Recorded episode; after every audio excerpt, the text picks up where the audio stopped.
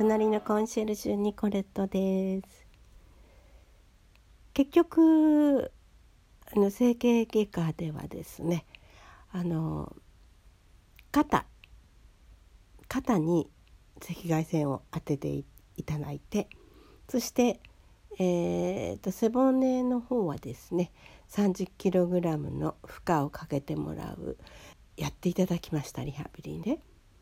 でねあの全然ね痛くなくて今回は。で物足りないんですよ。だからね水曜日はちょっと休診なのでね木曜日にまた行ったらちょっとそのキログラムを少し増やしてもらおうかと思います私のお隣でやっていた細いね女の方なんてね41キロとか言ってましたからんで昨日はね38キロっていう方がいましたんでね。私なんて初心者の30キロですよ。30キロでもなんかもうもう鎖骨から上がすごく苦しかったんですけど1日で慣れるんですかね。全然苦しくなかったですよ。それでね昨夜はですね実は楽しいことがありましてまあ私が好きなある俳優さんのですねオンラインファンミーティングみたいなものですね。Zoom でですねあ23名かな？参加してですね。そして一人一人ねあの1対1でその俳優さんとお話しする。3分ずつお話しする。でその後ですね今度打ち上げタイムになってあのお酒が飲める方はお酒を飲みながら私は水ですけどね。えそれでねいろいろねゲームっていうんじゃなく面白いことに私なんか訓練を受けている「ういろう売り」なんていうのが飛び出してきたりあとセリフの練習ですよね。いろんな「はい」があるでしょ。玄関に誰かが来た時に答える「はい」あの教室で出席を取る時の「はい」とかね。あのプレゼントを渡す時の「はい」とかですね。告白をされた時の「はい」とかですね。あの叱られた時の「はい」とかですね。いろんな「はい」があるわけですけれどもその「はい」をですねこう当てられた人がね私も当たったんです。私はあの出血の「はい」だったんですけどね。でいろんな「はい」を言うわけです。そして当たらなかった人はみんなでね当てっこするわあこれは誰さんの「はい」あこれはニコレットさんの「はい」は、えーと、ABCD ってあるうちの B だと思いますとかね。で当たるかどうかっていうことなんですけどね。難しい。分かんない人のもあった。明らかに分かるのもあった。曖昧なのもあった。あの私が好きな俳優さんなんてなんかね嫌々ながらね「はい」って言ってるように聞こえたんですけどそうじゃなかったのね。プレゼントを渡す時の「はい」だったんですよ。でもねなんかねすごくぶっきらぼうに聞こえちゃったのね。だから人の感じ方って面白いですよね。うん。あとね記憶力のテストなんていうのをやりましてね。みんなにね好きなね果物をね言ってもらうわけです。パイナップルとかスイカとかね。私は桃が好きだからね。桃って言ったんですけどまあある人とちょっとかぶっちゃったんですけどね。まあそれとかいろんなねあのシャインマスカットとかね。え洋梨とかね。果物の名前をね言うわけですよ。それで言い終わってからさて問題です。同じ果物を言った人がいますけれどもそれは誰だったでしょう？それで23名の中から当てるわけです。だね私の桃っていうのはねもう一人桃桃さんがいたんですよ。でじゃあ桃って言った人はね誰だったでしょうかっていうんで「私」っていうのを当ててくださった方がね23名中7名みんな記憶力いいですねなんて言ってたけどねこれメモしちゃいけないんですよ絶対。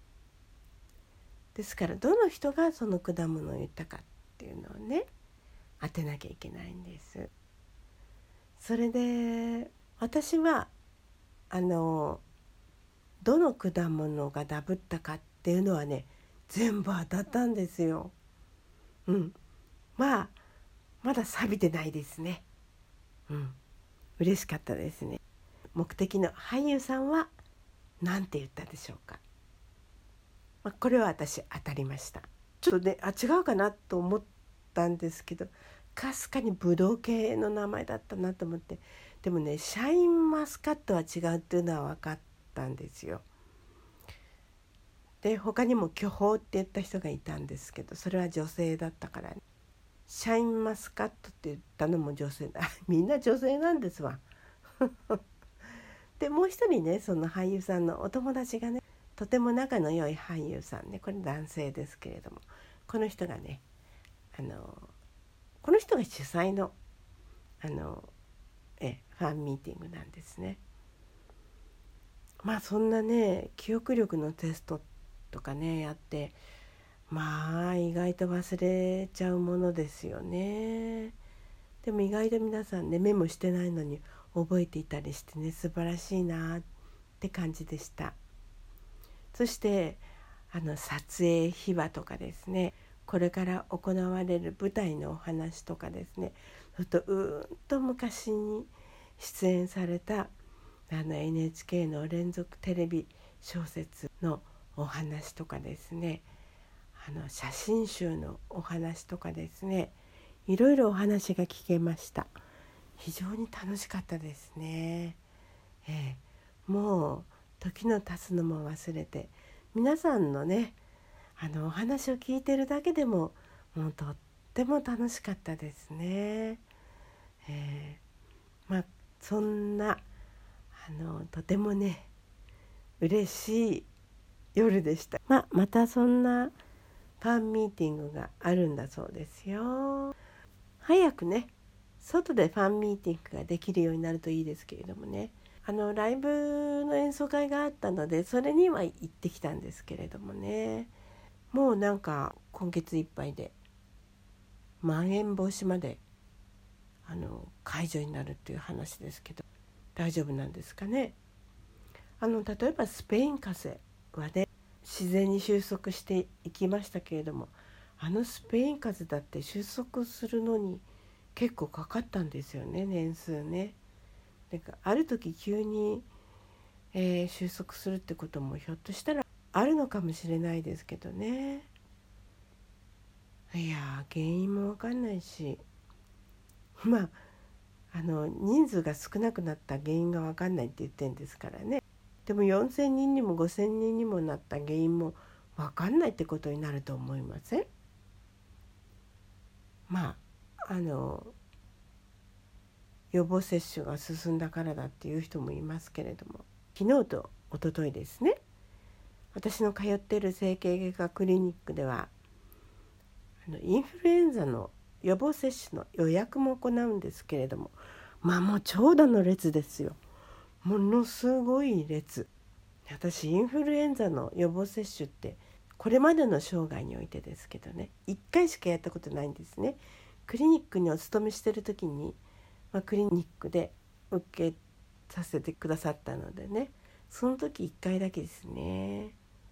でかかったのは2回。ちょっと悔しいですけどね。絶対かかりたくないって思ってたんですけどね。やっぱり、ね、油断しましたね。マスクしないとかね。うがいしないとかね。鼻うがいしないとかね。あと人混みの中によく出かけていきましたしね。まあしょうがないですね。そうやってだんだん強くなっていくんでしょうかね。でもやっぱりコロナにはかかりたくないですね。だって苦しいって言うんですもん。死にたくないしねまだね。皆さん気をつけましょうね。免疫力つけて丈夫な体にしておきましょう。ニコレットでした。